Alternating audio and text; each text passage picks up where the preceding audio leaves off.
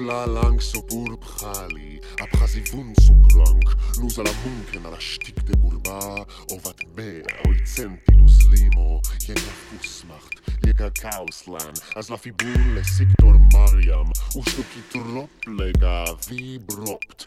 A zla fekleptomantra Usztarki ktun ganzenan Usa usi stroputeram A zna fibo renelli szewa ras A grupa glipnie borlegan Divor da kust. Ach nut zibil sugak dish, dishme Co muram bliad Ach emis kaoslan. Sifa chiva Uja tribanur that said God is all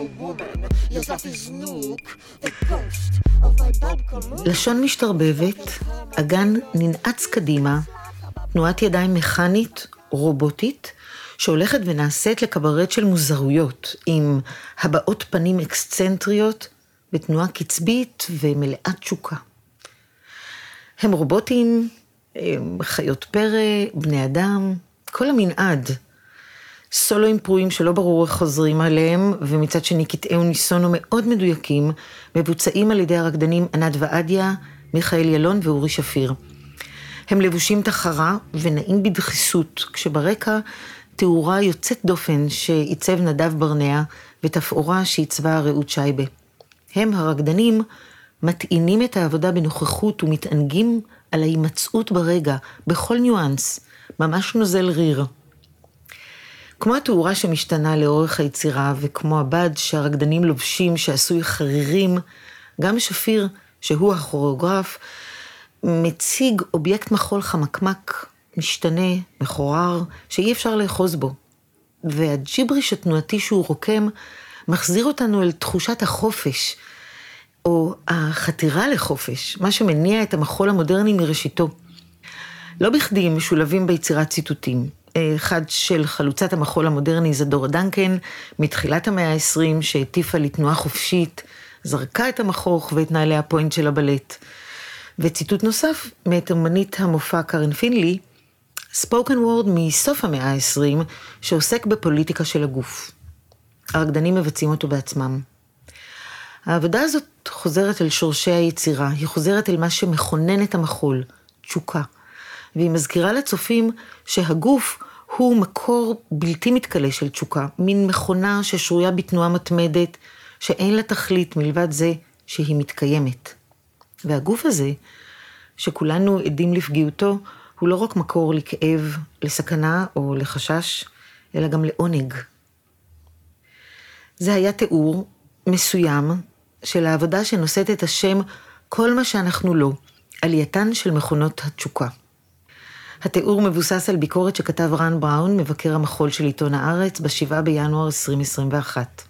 את הטריילר של העבודה אפשר לראות באתר הפודקאסט שלנו, חיות מחול.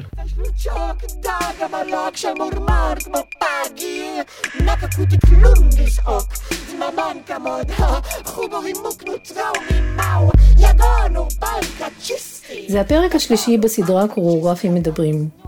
בפרק הקודם פגשנו את אמיר גינץ, קוריאוגרף והמנהל האומנותי של להקת קמע. שוחחנו איתו על תפיסת המחול כדרמה תקשורתית, על חומר תנועתי המתכתב עם שפת המחול הקלאסית והמודרנית, ועל השכלה רקדנית. היום אנחנו משוחחות עם אורי שפיר. כשהצגנו בפניו את נושא הפרק, חומר תנועתי, הוא אמר, וואו, נושא עקוב מדם.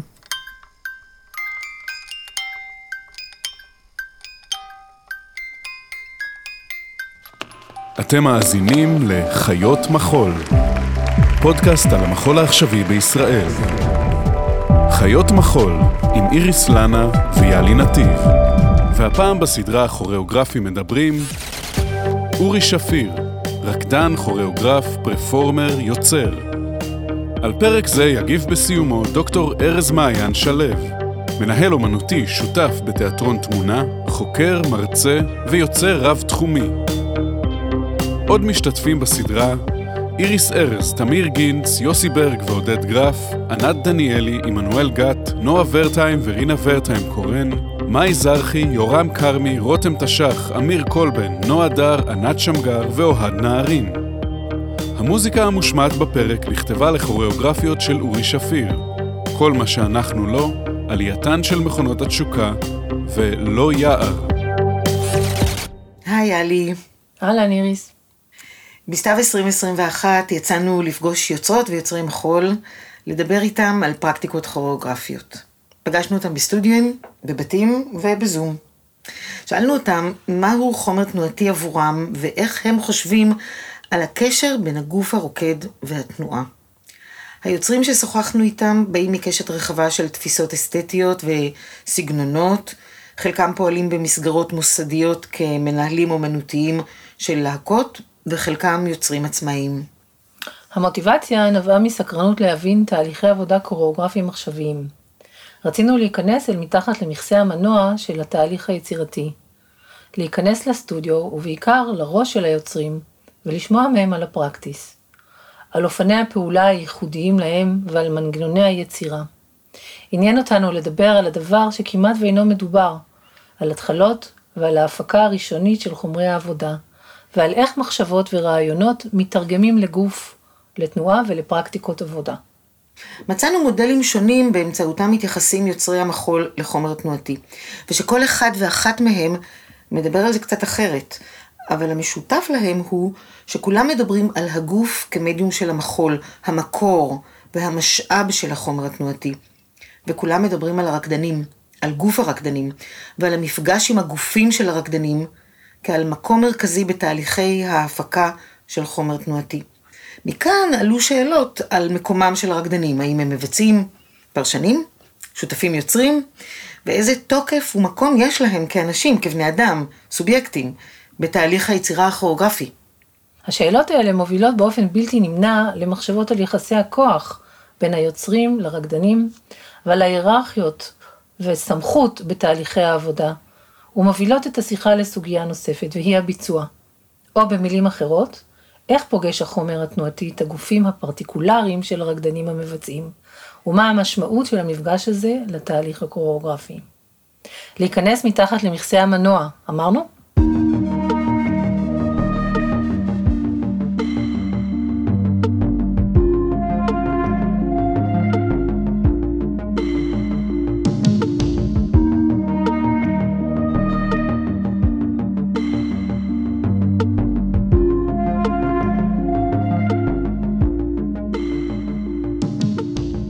שפיר, איזה כיף להיות בבית שלך. תודה רבה על האירוח המופתי. תודה רבה על השעת אז אני מתארח אצלכם בעצם, אירוח נכון, כפול. נכון. אה, רצינו לשאול אותך על ה... אני רוצה לחזור למה שאמרת לי בטלפון, כי זה היה שוס. שאלתי אותך, אמרתי לך שאנחנו רוצות לראיין אותך על חומר תנועתי, כן, כן. ואתה אמרת, וואו, נושא עקוב מדם. ממש. זרקתם לי שאתם אולי, שאתם הולכות מעוניינות לראיין אותי, ואני כזה, וואו, איפה יכול העבודה שלי, באיזה נושא יכולה ליפול, ואני מין כזה סקרנות וזה, ואז אמרתי לי, חומר תנועתי, ואני הופתעתי והתאכזבתי כזה, כי זה המקום שבו אני מרגיש כאילו הכי חלש, כי אם הייתי מסתכל על העבודה שלי והייתי אומר, אוקיי, אולי אפשר לדבר איתו על חומר תנועתי, הייתי אומר, מה? כאילו, כי um, כל העניין הזה של ייצור של חומר תנועתי והשאלה של מהו החומר, זו שאלה שהיא פשוט, uh, היא שאלה שהיא מדירה שינה מעיניי. בעצם מבחינתי, כל פעם להיכנס לסטודיו, וזאת השאלה שאני ממש מרגיש שאני צריך לפענח. מאיפה הדברים האלה הולכים להגיע? ו, ומצד שני, יש בי גם איזה, אה, יש בי גם איזה מקום שאני, כאילו מצד אחד אני אומר, הכי בא לי פשוט לייצר חומר תנועתי, הכי בא לי פשוט לייצר כאילו סיקוונסים, סיקוונסים תנועתיים כמו שאנחנו מכירים אותם. אבל זה, זה גם כאילו אף פעם לא מספיק. השאלה היא, כשאנחנו אומרים את המושג הזה, חומר תנועתי, על מה אתה חושב? מה, למה, כשאתה אומר, אה, הכי קל לעשות את זה ולעשות סיקוונסים, אז מה, איך אתה חושב על חומר תנועתי? מה זה בשבילך? אני מבחינתי הדבר שהכי מעניין אותי ב- ככוריאוגרף וכאמן זה החיות. זה שכשאני צופה בעבודת מחול, יש בה משהו מאוד מאוד חי. יש בה משהו שקורה כאן ועכשיו. ויש משהו בכוריאוגרפיה, לפחות כמו שאנחנו מבינים אותה, או כמו שאנחנו אולי רגילים להסת, להסתכל עליה, שמדובר בחומר תנועתי, עשוי היטב, שעבדו, שאנחנו עובדים עליו בחזרות, שאנחנו עושים ממש כל תנועה ותנועה, אה, מחלצים אותה דרך איזשהו, דרך איזשהו מחקר נורא מעמיק, ומייצרים בחירות, ובעצם מייצרים איזשהו משהו ש, שיהיה ניתן לבצע אותו שוב ושוב, ולהופיע אותו שוב ושוב. ויש פה, מבחינתי, תמיד יש איזה, איזה קונפליקט אה, אינהרנטי, מבחינתי, בתוך ה-desire שלי לייצר כוריאוגרפיה, שאני תמיד, הוא, הוא מייצר בשבילי איזושהי בעיה, שמצד שני אני גם נורא נמשך להתמודד איתה. זאת אומרת, מהו אותו חומר, מהו אותו ריקוד שאני כן יכול לשוב אליו ולבצע אותו, אבל באופן כזה שהוא יתגלה לי כל פעם מחדש. אני, אני רוצה להגיד משהו על העניין הזה שאתה מציף עכשיו, שזה, בעצם אתה מדבר על עניין של ביצוע, של פרפורמנס. כי זה, זה מזכיר קצת את מה שקורה בתיאטרון, שיש מחזה שצריך, נקבע לו סצנוגרפיה וצריך לעשות אותו כאילו הוא קורה עכשיו. נכון. מבחינה מסוימת אני חושב ש... בגלל שאני מגיע מתיאטרון, בגלל שאני התחלתי את הדרך שלי כשחקן צעיר, ותמיד החלום שלי היה להגיע לתיאטרון, וה practice או ה training שלי, הראשוני, ראשוני, ראשוני, של איך נכנסתי לעולם, לעולם האומנות היה דרך תיאטרון, אז משהו בזה נשאר, מהבחינה הזאת של יש איזה מין כאן ועכשיו שנורא מעניין אותי, או אני חושב שגם בתור, אולי הרבה לפני כוריאוגרף, אני קודם כל, אני בטבע שלי קודם כל מבצע. כי נורא קשה לי לחשוב על... על, על, על החומר התנועתי, על הכוריאוגרפיה, כמשהו שהוא מנותק מהביצוע שלו. וגם בתור צופה, כשאני מסתכל על עבודות, העין שלי כל הזמן, אני מרגיש שיש לי איזושהי סף רגישות נורא נורא גבוה למימד הביצועיסטי הזה, למקום שבו אני יכול להתבונן על רקדן או, או על הריקוד ולהרגיש מה קורה כאן ובאיזה אופן, ה, ה, ה, האם טופלה השאלה של איך אני צריך להסתכל על מה שאני רואה. האם אני צריך להסתכל על מה שאני רואה כאילו זה קורה עכשיו? האם אני צריך להסתכל על, משהו, על מה שאני רואה כאיזשהו רצף תנועתי שפשוט קורה שוב ושוב ושוב ושוב, וזה לא משנה שאני כרגע צופה בו בפעם כך וכך שהוא קורה? והשאלה אמ, הזאת של באיזה אופן הוא מופיע, אותו חומר, ולמה הוא מופיע, היא, היא שאלה אקוטית מבחינתי, והיא גם באיזשהו אופן שאלה שגם קשורה למהו אותו חומר שמופיע.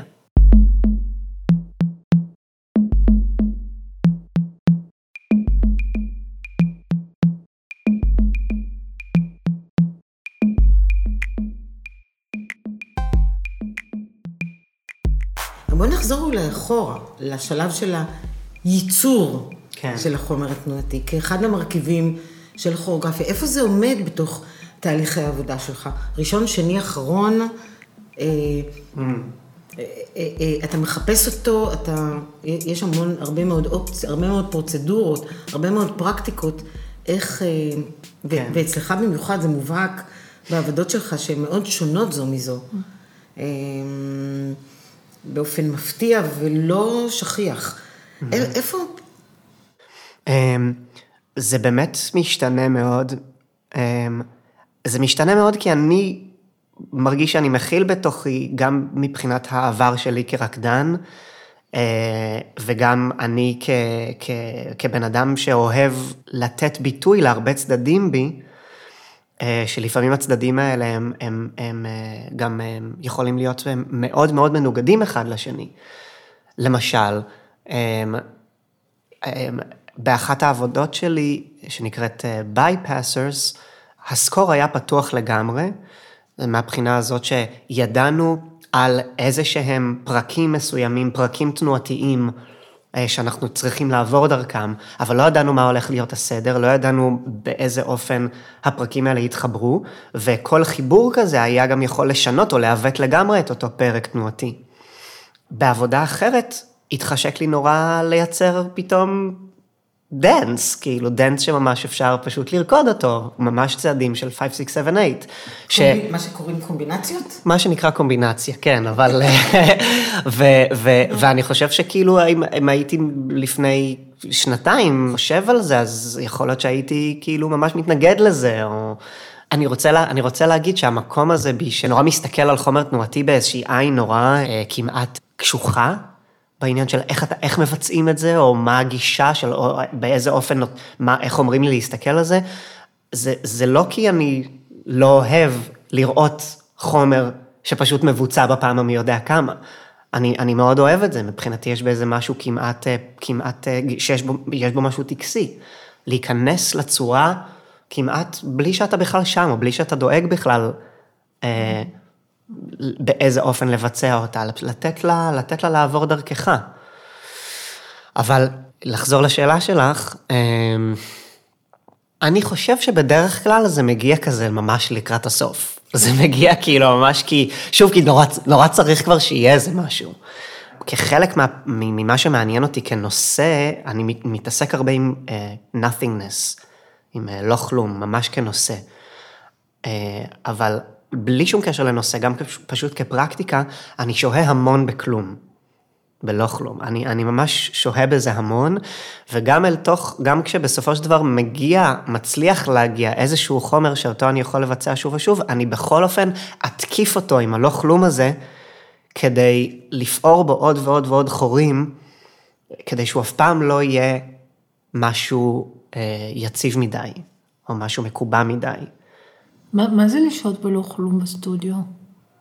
איך זה נראה?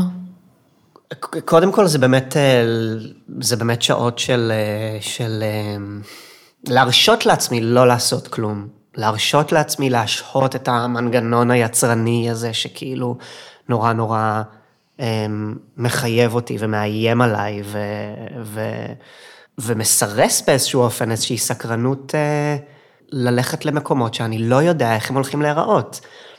זה חשוב.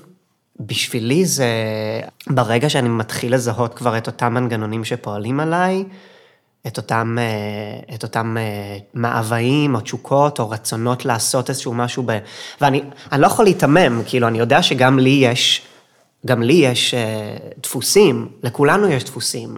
זה, זה, זה, זה לא שאלה של לחמוק מדפוס, כי אני גם נורא נהנה לקרוס אל תוך הדפוס שלי, ופשוט כאילו להודות בזה שזה הדפוס וזה הסגנון, הנה זה מה שכאילו אימצתי מתוך uh, הגגה, וזה מה שאימצתי מתוך הריליס, וזה מה שאימצתי מתוך העבודה הזאת והזאת שהשתתפתי בה, או שאפילו אני יצרתי, הנה זה מופיע שוב, הנה אותו חומר רוצה לצאת החוצה שוב.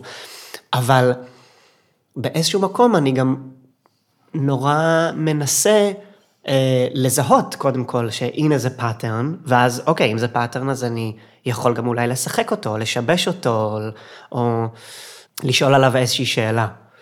אני עדיין תוהה לגבי המקום הזה של לחמוק מדפוסים, זה מקום שמעסיק עוד כוריאוגרפים. כן, כן. וכל אחד מהם מאמץ איזושהי פרקטיקה איך לחמוק מהמקום הזה. כן. וזה דווקא מעניין אותי להתעקש רגע על, mm-hmm. ה, על הנקודה הזאת של ה... לא לעשות כלום, אתה לא יושב בוויפאסנה, אני מניחה. לא, לא, לא. הלא כלום הזה הוא משהו שהוא בעצם לנקב, ממש לעשות איזשהו מין נקב ב, ברצף או בכוריאוגרפיה, בשביל לחזור לאיזושהי נקודה של אפס, ולראות מה קורה בה. מה קורה בגוף שלי כרגע? עם כל האינפורמציה שנתתי לו במהלך המחקר, או אפילו במהלך ה training שלי, יש לו המון אינפורמציה שהוא כבר יכול להתמודד גם אם אני רגע אניח לו. זאת אומרת, אוקיי, אה, קבעתי איזשהו קו כוריאוגרפי, אבל, אבל אני כאילו מסייר, מסייר דרכו, מסייר סביבו, עושה כל הזמן איזושהי פעולה של deviation, אמ, של, הס, של סטייה. והלא כלום עוזר לי לעשות את הסטייה הזאת. אני כל הזמן מחזיר את עצמי לאיזושהי נקודה של אפס. אמ, מהבחינה הזאת אני גם מאוד נמשך לדמות הזאת של הטריקסטר, לג'וקר.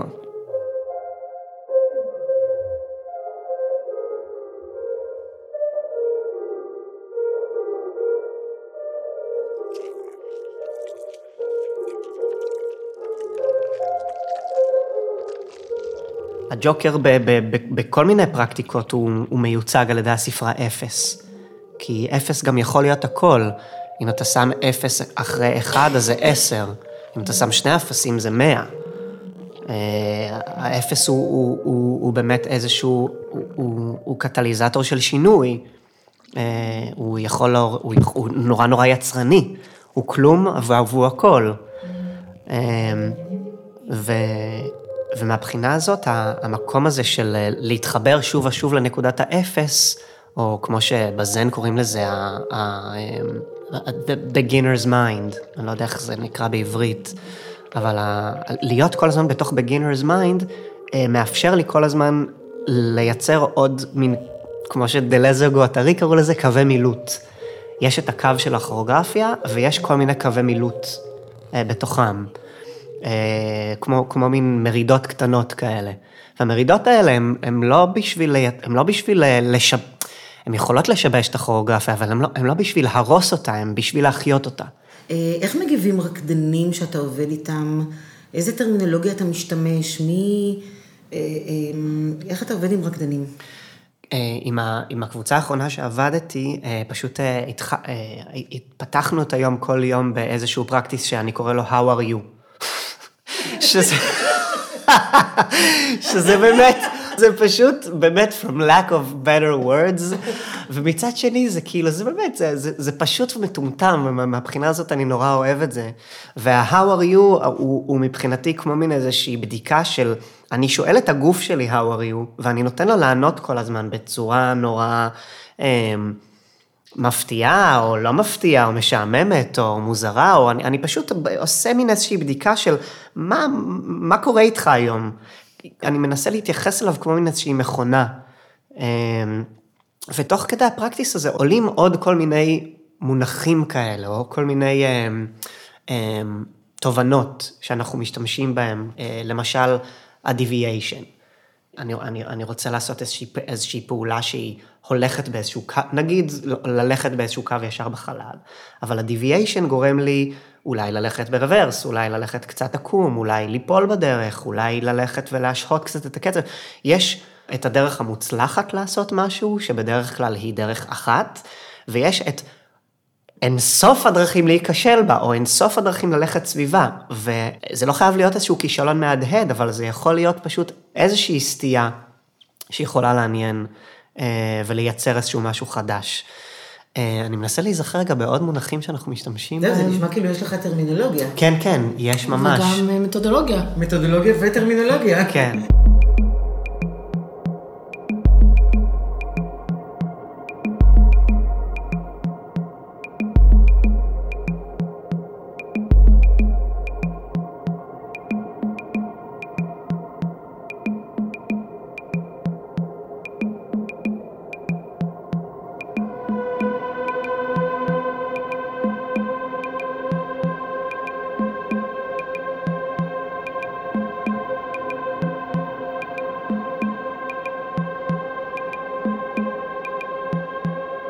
מה שמצחיק זה שאני נורא נורא נורא מושפע מדברה היי. אה, ומהפרקטיס שלה, כאילו, של אה, כל ה-what ifים שלה. תספר. אז, אה, אז דברה היי, הייתה לי סדנה איתה במונפליה של שבוע. שזה באמת היה, באמת היה משהו ממש life changing. קודם כל, מה שהכי מדהים בדברה היי זה האומץ ה... באמת מטורף שלה להיות בתוך פשטות. זה היה כל כך, כל כך פשוט. ובתוך הפשטות הזה באמת היה עולם ומלואו. נגיד ביום הראשון שעבדנו איתה, הנה, הנה, כאילו, היא הגיעה, התיישבה איתנו, אה, דיברה איתנו על כל מיני דברים, כאילו, הציגו לנו אותה, היא קצת הציגה את הפרקטיס שלה, ואז היא פשוט עשתה, why not? וזהו. ואז היא חזרה על זה עוד כמה פעמים. why not? why not? ואז פשוט דברים התחילו לקרות, למה שהם לא יקרו? זה הייתה ממש מילת קסם, כאילו... עכשיו, הכוריאוגרפיה של דברה היי היא כוריאוגרפיה של שאלות.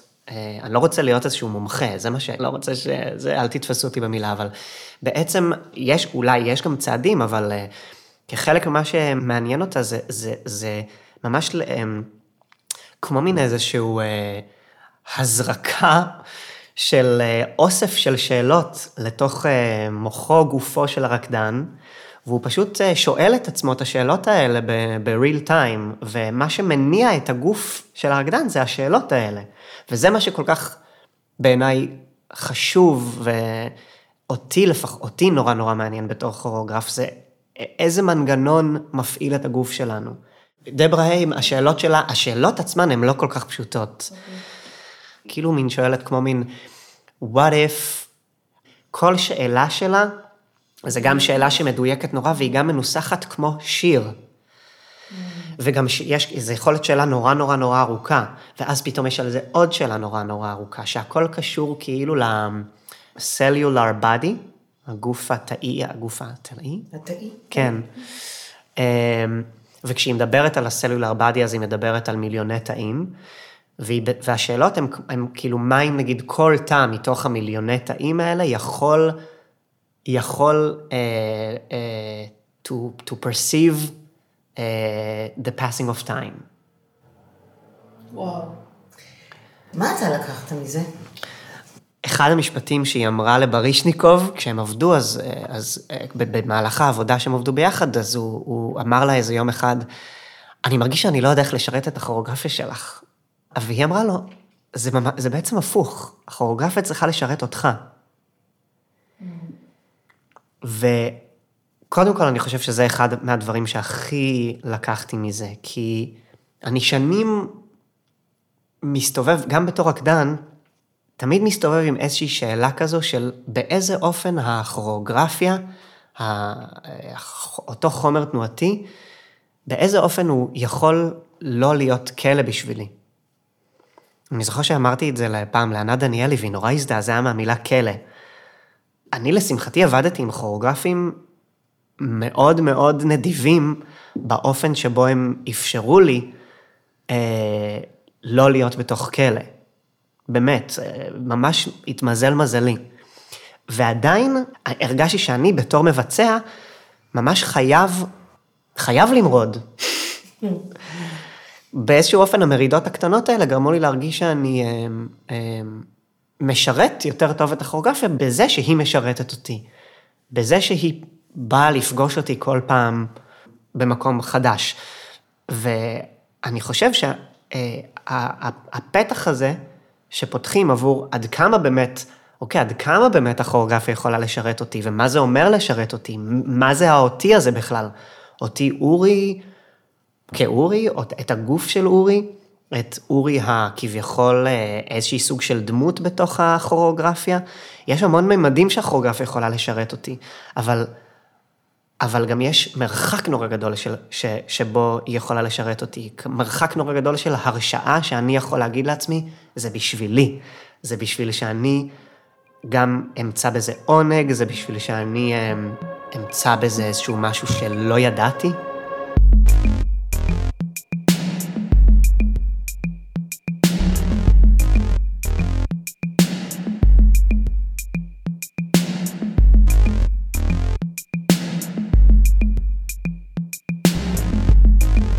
מזכיר לי שאחד הדברים, אה, אחד הדברים שאני, שאני כן אומר לרקדנים זה לנסות להקפיד לא לדעת, לא לדעת עד הסוף מה זה הדבר הזה שאנחנו עושים. גם בתוך איזשהו משפט תנועתי, אולי אני עוד לא הבנתי אותו עד הסוף. אולי יש שם עוד משהו שעוד לא גיליתי. כנ"ל לגבי הגוף. אני מניח את הגוף שלי באיזושהי צורה מסוימת, או אני מפעיל איזשהו איבר, אני, אני אולי אני עוד לא יודע עד הסוף מהו אותו איבר. או מה הוא משרת בשבילי. תמיד יש איזשהו פתח שהוא, שהוא גם קשור ל-nothingness, עם ה-infusion הזה של nothingness אל תוך מה שאני יודע, שמחזיר אותי כל הזמן למקום של אי ידיעה. ואותי נורא מרגש להיות בתוך המקום הזה של האי ידיעה, ביחד עם הקהל. זה אינסופי? זאת אומרת, עבודות, באיזה עבודה הופעת הכי הרבה פעמים? האמת היא שעכשיו כשאת שואלת את זה, זה יכול, זו שאלה נורא מעניינת, כי נגיד, כמויות של אוהד נערין, עשיתי כנראה 300 פעם. סביב ה-300 פעם ביצעתי את העבודה הזאת. אני לא חושב שיש אפשרות אה, להישאר שפוי, כשאתה עושה עבודה של 300 פעם, בלי למצוא את כל המרידות הקטנות האלה, או בלי לשאול את עצמך איזושהי שאלה על, על כלום. זאת אומרת, גם שם זה אינסופי. זה, זה, זה, זה אינסופי, אבל זה נורא נורא תלוי בסוג ההסכם שיש לך עם הכוריאוגרף ועם הכוריאוגרפיה. ואני חושב שבשבילי, אולי מתוך הניסיון הזה, נורא נורא חשוב לי שההסכם הזה יהיה כל הזמן נורא נורא ברור. אני כמעט אולי אלרגי למקום שבו החומר כבר לא משרת יותר את, ה, את הרקדן. הסכנה הכי גדולה בכוריאוגרפיה זה הסכנה הזאת של הציות. כי, כי הכוריאוגרפיה בעצם במובן הזה של המפגש בין כוריאוגרף לרקדן, ולא רק בין כוריאוגרף לרקדן, גם אם אני, אני הכוריאוגרף והרקדן בעצמי, עדיין יש איזשהו מפגש פדגוגי של העברה של חומר. הקבלה של החומר מהצד השני, היא יכולה להיות במקום של ציות וממקום של... אה, תמיד יש איזשהו מימד של ציות. זה, לא, זה, זה לא שאני גם נגד ציות, אבל אני לא, אנחנו לא רוצים לראות רק את הציות הזה. במיוחד שלא, במיוחד שכשאנחנו מדברים בגוף, שהגוף מבחינתי, ואני לא ממציא פה שום דבר, אבל הגוף הוא אף פעם לא אותו גוף. גם אם אני מציג היום ומחר את אותה כוריאוגרפיה, משהו קצת יהיה, יהיה שונה בגוף שלי. אמ, על אחת כמה וכמה שעובר זמן, ו... או אותה צורה עוברת מ, מרקדן אחד לרקדן אחר, זה, זה, זה לא אותו גוף, ויש איזשהו מקום של, אמ, שאם לא מתייחסים לשאלה הזאת באופן מעודן, וככה זה... אתה מדבר עם הרקדנים? לחלוטין. אני, אני נורא מחפש, אני נורא נורא מחפש את, ה, את האופן שבו אנחנו יכולים להסכים באיזה אופן אנחנו זזים ביחד, שזה מצד אחד יהיה מדויק, ברמה של הדימוי שנוצר, ברמה של למה אנחנו זזים ככה בכלל, איך, איך התנועות באות לידי ביטוי, מה מפעיל את הגוף שלי, בצורה שכאילו מצד אחד לא תרגיש כמו לא תרגיש כמו חומר סגור, ומצד שני לא תרגיש כמו כאילו איזושהי אימפרוביזציה של וואטאבר. וזה משימה מאוד מאוד מאוד קשה, ואני מרגיש שאני כל פעם כאילו זורק את עצמי, זה, זה מייסר נורא.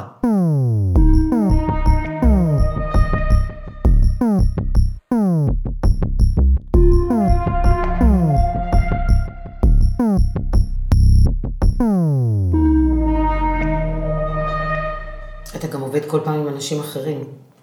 כן, כן ולא, עם ענת יצא לי לעבוד כבר, אה, כבר כמה פעמים. ענת ועדיה. כן. אה, עם ענת ועדיה השנה עבדתי איתה כמה וכמה פעמים, אבל כן, לרוב זה כל פעם עם אנשים אחרים. אני, השנה אה, עבדתי עם המסלול. המסלול להכשרת רקדנים? כן. ו, ובהתחלה כשהם, כשהם הציעו לי, אני ממש, קודם כל הופתעתי. כי תמיד, לא יודע, תפסתי את עצמי כמין איזה... תפסתי את העבודות שלי כאילו כעבודות שיכולות אולי לבאס את מי שיחפש אה, כזה מחול ביצועיסטי. אה, אני לא רוצה להגיד את זה בלי שזה יישמע כאילו מתנשא, כי אני באמת לא בא מהמקום הזה בכלל. אני, אני יכול הכי לאהוב דברים שהם מאוד מאוד שמרניים באופי שלהם, של מה זה כוריאוגרפיה, מאוד. אני נורא נהנה לבצע אותם גם. אבל לא יודע, הרגשתי שהגישה שלי יכולה להיות קצת יותר מדי נסיינית, או קצת יותר מדי חורגת, מה... חורגת מהצורה נניח. והרגשתי שיש משהו ב... ב... חששתי שבמסלול, העניין הזה של ביצוע של כוריאוגרפיה כתובה, הוא משהו שהוא, משהו שהוא נורא כזה ב... ב... בלב של, ה... של ה training. ואז גם הופתעתי אה, שהזמינו אותי. וגם נורא חששתי, כי לא ידעתי, גם, גם הרגשתי שאני צריך קצת to step up my game מהבחינה הזאת של שוב לנסח יותר ויותר ויותר את מה הדבר הזה שאנחנו מחפשים, כי אני הולך לפגוש רקדנים שהם בתחילת דרכם, והם אולי עוד לא התבקשו לשאול את עצמם שאלות מהסוג הזה, והרגשתי שאני חייב לבוא מוכן, ועשיתי עם עצמי הכנה, אבל בסופו של דבר, הופתעתי לגלות חבורה של רקדנים שהיו כל כך פתוחים לשאול את השאלות האלה, ושהשאלות האלה בכלל לא אתגרו אותם, ואת זה אני ממש מוכרח לתת קרדיט מאוד מאוד גדול בעצם למה שהם עברו במסלול עד אותו מפגש איתי, וגם כמובן לפני, אני לא יודע, זה כל החיים שלהם הם עברו, זה לא רק המסלול, אבל כן הרגשתי שיש משהו ב training של המסלול שמאוד מאוד, הם היו כל כך מקצועיים, הרגשתי שאני פוגש רקדנים, כן, הם כן צעירים, אה, אבל ברמה של הנכונות אה, לשאול את השאלות האלה באמצעות הגוף שלהם, לשאול את השאלות האלה באופן שבו התשובות הן לא חד משמעיות, לשאול את הגוף שלהם את השאלות האלה בידיעה שהם, כל פעם שהם יציגו את זה, התשובות יהיו קצת שונות, בידיעה שלא בהכרח יהיה גם הם, ציון, אם הם עשו את זה טוב או לא עשו את זה טוב, זה מאוד מאוד הפתיע אותי. הרגשתי קודם כל שהמפגש היה מרגש גם בשבילי וגם בשבילהם מאוד. אני הרגשתי שאני מדבר איתם בשפה הכי גבוהה. לא דיברתי איתם אחרת כי הם צעירים יותר. אוף דה רקורד, גם, דיברנו המון על אירוטיות. מהבחינה הזאת של לא לדעת מה אתה עושה עד הסוף, זה לייצר איזשהו מימד אירוטי עם מה שאתה עושה. כי once you know it, you know it. אבל once you don't know it all the way, נפתח איזשהו ארוס עם החומר, עם הגוף, עם התקשורת שלי עם החלל, עם התקשורת שלי עם, עם הגוף, הגוף האחר שלידי, שהוא היה נורא כיפי כאילו לחלוק איתם דבר כזה. נשמע נורא משמח וממש לא אוף דה רקורד. לא, גם, גם, גם, איך שם, גם אמרתי להם, אני רוצה, לה, אני רוצה להביא שנייה את המימד הזה של אירוטיקה, ואני רוצה שאנחנו לא ניבהל מזה רגע, ושנבין בדיוק למה אני אומר את המילה הזאת. זה סביב החומר.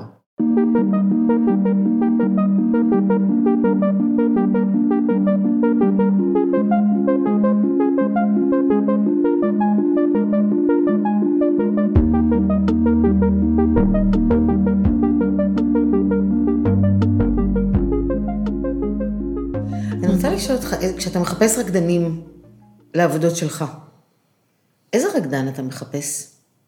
רקדן, רקדנית. וואי, איזו שאלה קשה, אבל זו שאלה מה זה כיפית גם. אמ, קודם כל זה גם משהו נורא נורא קשה, אני, אני מודה שאני לא יודע איך לחפש אותם. אני מעולם לא עשיתי אודישן, כמו שאנחנו מכירים אודישן, כאילו, אני מתבייש נורא מהמעמד הזה. אני מתבייש נורא מהאפשרות של הפטיש שרקדנים צריכים לשים את, את הגוף שלהם אל מול עין חיצונית, ואני נורא לא יכול לסבול להיות העין החיצונית הזאת. אז אני חושב שאני בגדול מנסה, קודם כל, אה, לבדוק עם מי אני יכול לייצר קשר שיוכל אה, יוכל באיזשהו מקום לעקוף את הרגע הזה, לעקוף את הרגע המביך הזה. כי זה לא שאני לא אוהב או לא מעניין אותי skills. אני, אני, אני, אני כן מרגיש שאני מחפש skills, גם, גם, גם כי אני עובד עם מוזיקליות נורא גבוהה, ואני עובד עם פיזיות שיכולה להיות אה, מאוד אה, דורש תובענית, ו, וזה לא, ש, זה, לא שאני, זה, זה לא שאני צריך רקדן שידע טכניקה כזו או אחרת, אבל אני לא, אני, אני, פחות, אני לא מרגיש שאני יודע לתת בהכרח את הכלים הטכניים להתמודד עם, עם דברים שאני מחפש. אז לפעמים אני כן מרגיש שאני מחפש כישורים טכניים, אבל יחד עם זה אני מרגיש שאני נורא מחפש אנשים שנוכל מהר לדלג על השלב של ה... שהם מרגישים שהם צריכים לרצות אותי, או את השלב שהם מרגישים שהם באיזשהו מקום נותנים לי את הגוף שלהם. אני מרגיש שזה משהו שפשוט נמצא כל כך בחינוך שלנו, של, שלנו ב, ב, ב, בתחום, לאו דווקא בארץ. עוד לא למדנו עד הסוף איך עושים את זה נכון. עוד לא למדנו איך ללמד אנשים להציע אה, את הגוף שלהם אה, בצורה בריאה, בצורה ש, אה, שהיא לא אה, איזשהו איבוד עצמי. וזה נורא נורא שוב, זה נורא tricky, כי יש, נורא, יש משהו נורא כיף גם בלהיעלם. כשאתה מבצע חומר של מישהו אחר, מבצע לאו דווקא אפילו חומר של עצמך, אבל שאתה פשוט, הוא כבר קיים כחומר ואתה פשוט נעלם בתוכו. אבל ההיעלמות הזאת יכולה להיות גם נורא מסוכנת, שוב השאלה הזאת של את מי זה משרת. ואני חושב שאני, כשאני מחפש רקדן, אני מנסה, רקדן או רקדנית, אני נורא מנסה למצוא מישהו שאני באיזשהו אופן ארגיש, וזה כרגע לצערי די מבוסס על אינטואיציה, כי עוד לא מצאתי את הכלים להבין איך, איך מוצאים את האנשים האלה, אבל בן אדם שהסכם בינינו יוכל להיות הסכם, אה, פשוט לאנשים לפעמים נורא נורא קשה להיפרד מזה. אנשים נורא רוצים לרצות, והריצוי הזה פשוט מפריע. מערכת יחסים היא, היא לא כזו שאני צריך שיבצעו את מה שאמרתי, אלא שידעו לפענח את השאלות שאני שואל בצורה מעניינת. מדהים. אפילו לא יודע אם מעניינת, אלא פשוט אה, ידעו לפענח את זה בצורה משלהם. אה, שידעו לתת איזשהו משהו שאני לא, לא, לא יודע איך לתת בעצמי. והמקום הסופי הזה, ה finite הזה של לרצות, הוא מקום שפשוט סוגר לגמרי את החיפוש. הוא כבר, אנחנו לא נמצאים יותר במקום של אמנות, אלא אנחנו נמצאים במקום של ספורט, של פטיש, של... זה יותר מקום כמו כוח. כן, אני פשוט נגעל מהכוח הזה, אני לא יודע איך להחזיק בו. אני גם לא רוצה לצאת מתחסד או משהו, כן? אני אוקיי. כאילו... אמ, כאילו, מה מדליק אותך? שאתה רואה אתה רואה גוף, גופים גופים? נפלאים, מה- מה- מעיף אותך? אני חושב שמה שהכי מדליק אותי זה שאני מזהה, שאני בדיוק מזהה את כל הדברים האלה שדיברנו עליהם, שאני יכול לראות שיש איזושהי הבנה עמוקה אצל הרקדנים, ש... שאני אולי לא לגמרי שותף לה, אני עוד לא לגמרי מבין מה שהם מבינים, אבל שהם, שיש להם איזשהו מימד של חיות, אמ, בין אם זה חומר ממש כאילו, אה, בין אם זה ממש פרזות, קומבינציות, לבין אם זה משהו נורא נורא פתוח, אבל ש, ש, שהמפגש שלהם עם החומר ואיתי אה, כצופה, אה, הוא איזשהו מפגש שבאמת קורה כרגע. אה, יש בזה משהו שהוא באמת, כאילו שאלתם, אה, אתם אמרתם אה, מחרמן, אמרתם את זה? לא. או מדליק, אמרתם מדליק.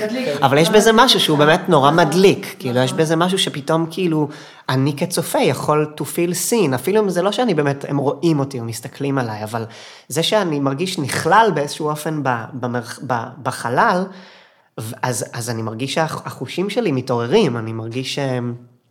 זו שאלה כל כך פסיכית, כי המשימה של להופיע היא משימה פסיכית, היא משימה כאילו שהיא תמיד מעלה איזושהי שאלה אקזיסטנציאליסטית, של כאילו מי אני מולך כרגע. וה training פה הוא, הוא, הוא תמיד נורא נורא בעייתי, כי הוא מייצג, הוא, הוא מיד מקבע את האופן שבו, של מי אני מולך, בשביל רקדן. כשאני מחפש רקדנים, אני מחפש מישהו שידע לשחרר את עצמו מהקיבעון הזה, מהקיבעון שהוטמע אצלו בחינוך. אני מנסה להתקיל את עצמי באותה, עם אותה משימה גם. באיזה אופן אני יכול להופיע אחרת? באיזה אופן אני יכול לייצר איזשהו חוזה שונה גם איתכם כקהל? מה אני מרשה לעצמי לחשוף? מה אני מבק... על מה אני מבקש מכם להסתכל? אני חושב שהשאלה הזאת מדליקה אותי כשאני מסתכל על רקדנים, כי כנראה גם מישהו ביקש מהם, מישהו גם כנראה הציב להם את האתגר הזה. מהבחינה הזאת אני יכול מאוד להעריך את הבן אדם שעשה את זה. בין אם זה הכוריאוגרף, או בין אם זה הם עצמם, או בין אם זה someone along the way, שניתן להם את הכלים המתאימים. וואו, אורי. אני רוצה רק להגיד עוד דבר על חומר. מה שאתה רוצה תגיד. ש... שדיברתי עם קרן בן אלטבט אתמול על העניין הזה של, של חומר, ו... ושל חומר תנועתי, וניסיתי להגיד לה כזה את מה שאז אמרתי לך בטלפון, והיא אמרה גם ש... שבאמת השאלה הזאת של חומר זה שאלה של איך אנחנו כחברה מסתכלים על חומר, לא רק חומר תנועתי, על חומר כמשאב, ואיך אנחנו מנצלים את, ה... את המשאב הזה, ואיך אנחנו מתייחסים לחומרים בתרבות שלנו. ואני מרגיש שאיך אנחנו, באופ, באותו אופן שאנחנו מתייחסים לחומר בתרבות שלנו, זה ממש אותו אופן שאנחנו מתייחסים גם ל, למחול ולרגע המחולי הזה. Mm. כרגע שאנחנו יכולים לסחור בו בשוק, זה אותו חומר שאני יכול להציג שוב ושוב ושוב, או מהם אותם מרכיבים של החומר הזה שאנחנו עוד לא יודעים לגביו, שאנחנו מבקשים להסתכל עליו, באיזה אופן אנחנו מבקשים להסתכל עליו שהוא, שאי אפשר יהיה לסחור בו. זה לא הולך להיות אותו חומר מחר ומחרתיים. ואני רוצה להקפיד שזה לא יהיה אותו חומר מחר ומחרתיים. עשיתי פעם אודישן. עם הסולו שלי, עם הכל או כלום. לחשיפה בינלאומית. סיימתי את, סיימתי את הזה מול הוועדה, סיימתי את, ה... את הסולו, ומישהי מהוועדה מסתכלת עליי במין מבט כזה מלא תוכחה, והיא עשתה כזה, אם אני אבקש ממך עכשיו לבצע את הסולו שוב, זה יהיה אותו דבר? ואני אומר לה, לא. והיא הנהנה כזה במין קטע כזה של תפסתי אותך. סתם חרטטת אותה פה משהו בשביל... כן, וזה באמת המקום הזה של, המקום הזה של, זה נחשב כאימפרוביזציה, או זה נחשב כמשהו פתוח, כאילו ממש כאיזה מילת גנאי. משהו, הנה הוא עשה מה שבא לו והוא לא התאמץ בדיוק, לעשות את בדיוק. הדבר. וה, וה... אבל זה היה מזמן, נכון? היום הוועדות כבר לא ככה. לא תהיי כזה אופטימית. ואני גם אגיד שבסופו של דבר זה לא, זה לא פוטר אותי מה... אני, אני שבוי כמו כולם, אני מניח, ברצון הזה לאחוז בחומר ולהצליח כאילו לייצר את, ה, את אותם משפטים תנועתיים, או את אותו חומר שאני אוכל לבצע אותו שוב. זה, זה באמת נורא עקוב מדם, כי, כי אני לא חושב שעדיין פיצחתי איזושהי טכניקה לייצר את החומר הזה, איזושהי מתודיקה לייצר, לייצור חומרים תנועתיים. זה משהו שהוא... נשמע לי דווקא שכן. אני חושב שהפדגוגיה שלי היא איך להחיות את החומר. אני לא חושב שהיא איך לייצר את החומר. על לייצר את החומר זה תמיד איזושהי שאלה נורא נורא... מבחינתי החומר הוא, הוא גם מהו החומר זה, שהיא, ש, זה, זו שאלה שהיא לפעמים כמעט נזילה. יש לי מעט מאוד חשיבות, אני חושב, בסופו של דבר ל... לא, זה לא באמת נכון. זה לא באמת נכון, זה רק אולי נדמה לי.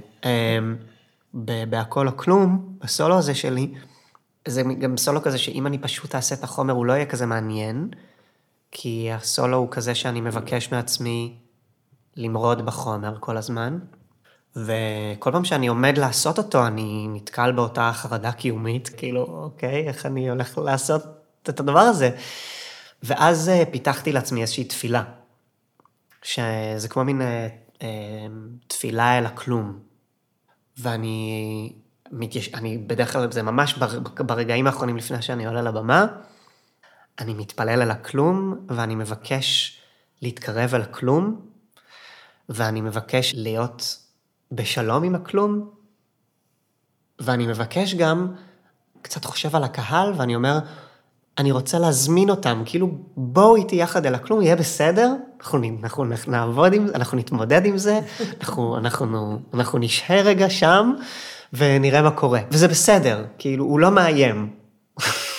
ואני ממש עושה את, עושה את התפילה הזאת לפני הסולו, ובמהלך הסולו גם אני מזכיר לעצמי כמו איזשהו כפתור ללחוץ עליו, כדי לא כבר שוב להיכנס לאותם פאטרנים, או לאותו מין שריר כזה של אדרנלין, או שריר כזה של כאילו לרצות. רגע, שנייה, עוד פעם, כלום, כלום, כלום. ואחת הפעמים האחרונות שהופעתי עם זה, אז זה היה ממש הפעם הראשונה שגיליתי את הרגע הזה של התפילה הזאת, או הצעתי לעצמי את התפילה הזאת. וההורים שלי באו אליי בסוף ההופעה ואמרו כזה, וואו, אתה מה זה בכושר? ועכשיו, אני ידעתי שממש לא הייתי בכושר, אבל אני יודע שה, שהלחיצה, הלחיצה הקונסיסטנטית הזאת על הכפתור הזה, אפשרה לי להיות נורא וירטואוז, כאילו. ההתכווננות הזאת היא נורא, אפשרה לי פתאום להוציא מהגוף כל מיני דברים כאלה שהיו נראים נורא וירטואוזיים, כי, כי לא הייתי באותה, בא, באיזה תדר של התדר המחויבות הזו, התדר, לא יודע איך לקרוא לו. יואו, אני מקווה ש... אבל אה, דיברתי מספיק טוב על חומר. אלוהים, איך נערוך אותך?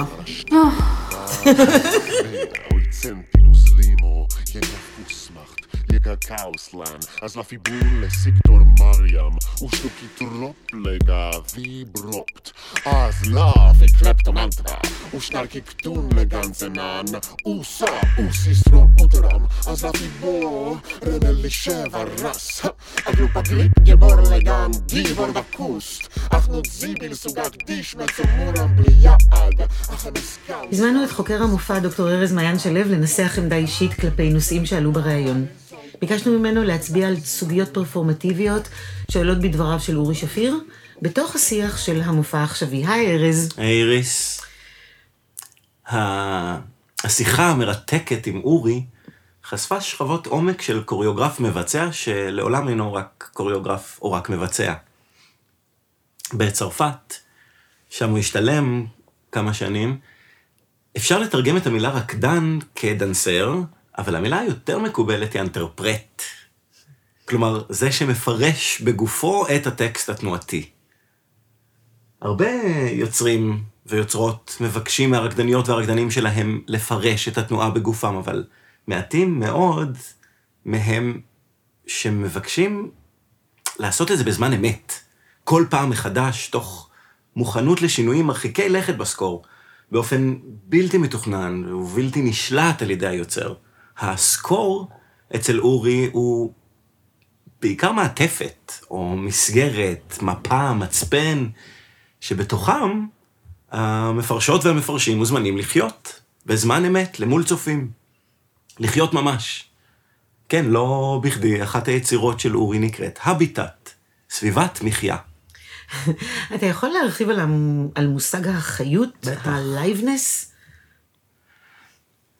את זוכרת את השיר Imitation of Life של R.E.M? אז מייקל סטייפ שר שם על דג קוי בבריכה קפואה, או דג זהב בקערה, שכלואים בחיקוי של חיים. אורי מחפש את ההפך מזה. הוא מקפיד לשאול, כאידיאל, איך לחיות באמת, על הבמה. לא לחכות, לא לשחזר, לא לשעתק, איך באמת לפרש בזמן אמת, בכל רגע, את אותה כוונה מקורית. מתוך רצון לשמירה על הסובייקט החי כסובייקט על הבמה מול צופה, אורי מבקש לשמור על מציאות הובית באמת, לא חיקוי של מציאות, על אותה חיות, חמקמקה, liveness. במובן נוסף מהמובן המקובל וכאידיאל. הרי כל מופע חי הוא חי, נכון? רוב הקוריאוגרפיות והקוריאוגרפים ויוצרות ויוצרי הבמה בכלל מדברים על חיות, ועל החיות של הביצוע הבימתי, על הכאן ועכשיו הנדיר אך הנדרש הזה.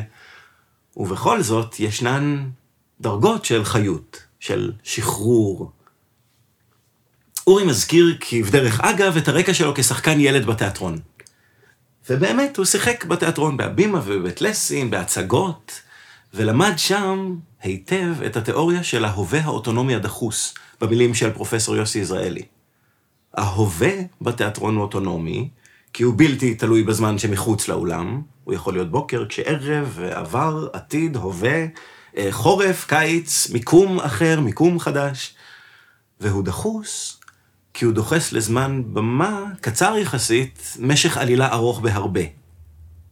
אבל נדמה לי שבשעה שבתיאטרון עצם הדחיסה והאוטונומיה של ההווה הבימתי דווקא מרחיקים אותו מהספונטניות של הרגע אל עבר טקסט, מיזנסצנה וכוונה מתוכננים וידועים מראש, אורי מקפיד לשהות בכלום, בהווה המשתנה. ועל ידי זה הוא מזמין הסתה, או שינוי מתמידים, מרד, בתוכנית. כשאורי עובר מתיאטרון למודל פרפורמטיבי אחר, למחול, הוא מביא איתו משהו מאותה רוח. ההווה, אבל ההווה הבימתי אצלו הוא אפמרלי באמת, ספונטני. משתנה כל הזמן. הוא נורא אמיץ בעצם, כקוריאוגרף. הוא מצייר קווים קוריאוגרפיים שנועדו למחיקה על ידי מבצעות ומבצעים, ככה שנשאר רק הקנבס. רק הקנבס של אורי נשאר, אבל הציור בתוכו מתחלף כל פעם. בדיבור שלו על הרצון למרוד כל הזמן בקוריאוגרפיה, לפרש אותה בזמן אמת כל פעם מחדש, הוא מציע למעשה פרפורמנס שאינו ניתן לשחזור.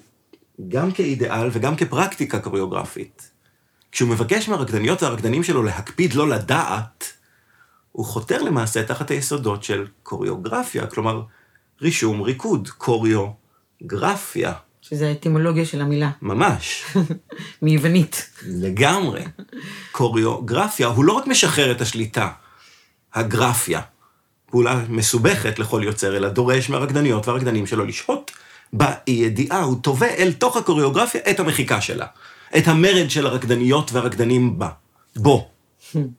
הפרקטיקה הזאת אה, שמה משקל ענקי על רקדנים ורקדניות שעושים פעולה כוריאוגרפית, או של מחיקה כוריאוגרפית, כמו שאתה מתאר אותה, והם לא רק מבצעים את הדבר הזה שהוא נכון. מכתיב להם, את הגרפיה הזאת שהוא תכנן מראש. ממש ככה, המפתח הוא בהווה. בהוביות. במחול כמו בחיים. אי אפשר להיכנס לאותו נהר פעמיים. נכון? זה מה שאמר הפילוסוף היווני הרקליטוס מאפסוס, נכון? למה? כי בכל פעם הנהר הוא כבר לא אותו נהר, וגם הנכנס הוא כבר לא אותו נכנס. בנהר של היצירות של אורי, הגוף מוזמן לשינויים ולתגובות הספונטניים שלו. למעשה בנהרות של אורי כבר באותה כניסה ראשונה הנהר משתנה כל הזמן והנכנס משתנה כל הזמן, ואלה מזמינים גם את הצופה להשתנות, או לפחות להרהר בשינוי המתמיד שהוא החיים. וככה, במין היפוך מושלם, הבמה של אורי נמנעת מלהיות מראה לעולם, כמו שטוען המלט, אלא מציאות אוטונומית בתוכו. ובכל זאת, הוא גם מהווה דימוי לעולם, המשתנה כל הזמן. אתה מדבר על הקשר מעניין. אה, איך אתה תופס את העמדה הזאת שלו בהקשר הקפיטליסטי של צרכנות, מסחור, תוצרים, ניצול משאבים? אה, כשאורי מדבר על החומר כסחורה, כקומודיטי, זה מעלה המון מחשבות על הפרפורמנס כמדיום בזבזני. הרי בכל פעם, כל ערב צריך לעשות הכל מחדש. להביא את כל הפרפורמריות והפרפורמרים, להתלבש, להזיע, לחוות, להקים, לפרק, תפאור, הכל, כל פעם מחדש. הרי המדיום המצולם כבר ניצח את זה, נכון? אבל לא באמת. כי זה בדיוק הייחוד של הפרפורמנס, בדיוק זה הדבר שאותו אי אפשר לנצח. את ההוביות המשותפת הזאת של צופה ופרפורמר בזמן משותף במרחב משותף. נדמה לי שאורי מחפש כפרקטיקה את מה שמדברת עליו חוקרת הפרפורמנס פגי פילן, כשהיא מדברת על האונתולוגיה של הפרפורמנס, ייצוג ללא שעתוק או שחזור.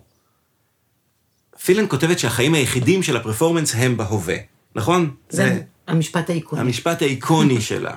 היא טוענת שאין טעם לנסות לשמור, או להעתיק, או לשמר, או לשחזר פרפורמנס, כי ברגע שהוא משתתף במעגלים של ייצוג של ייצוג, הוא כבר לא פרפורמנס, הוא כבר משהו אחר. ובהקשר של הכלכלה של המופע, אני רוצה לצטט רגע מדויק, ציטוט מדויק. המופע החי מתנגד למחזוריות המאוזנת של הכלכלה. אין כאן חיסכון של כלום, רק הוצאה. פרפורמנס חשוף להאשמות של חוסר ערך וריקנות, כי הוא לא מייצג כלום מחוץ לעצמו. פרפורמנס מציע להעריך מחדש את הריקנות הזו, וההצעה הזו היא שנותנת לפרפורמנס את היתרון היחסי הייחודי שלו כמדיום. סוף ציטוט. ובאמת, אצל אורי, הריקנות הזאת היא ערך, היא אידיאל. הוא מבקש להיפרע מכל הגנה מוקדמת מהמיומנות הטכנית, מהתבניות המדיומליות, מהתשוקה לווירטואוזיות. אורי מתפלל לכלום. הוא מבקש להיות כלום, להתקרב לכלום. ובכך הוא מצדיק כל פעם, עם כל חזרה מחדש, את המדיום. ובעוד הפוך על הפוך, הוא הופך לווירטואוז של הרגע. תודה, ארז. תודה, איריס.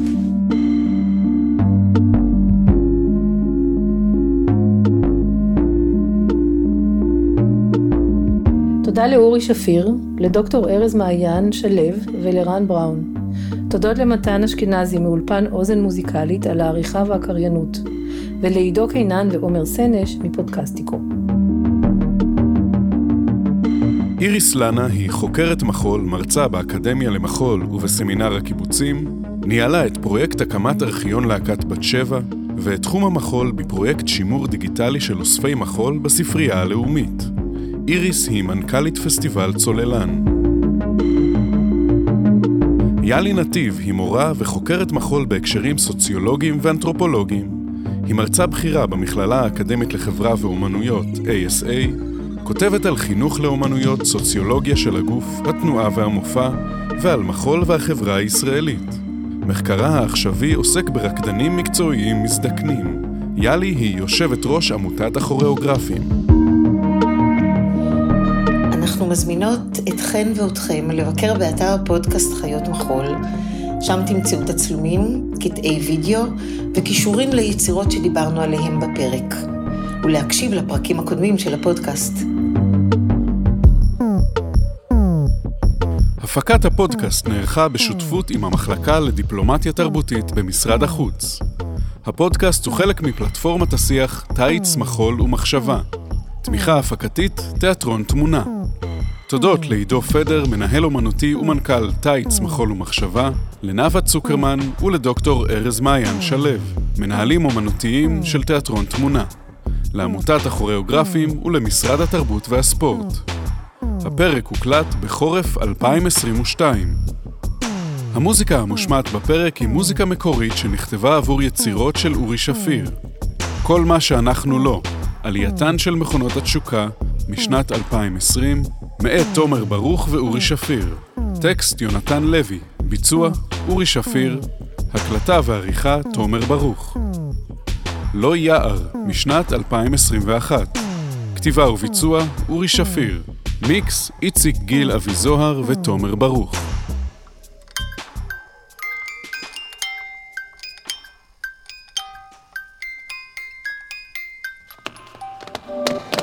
האזנתם לחיות מחול עם איריס לנה ויאלי נתיב.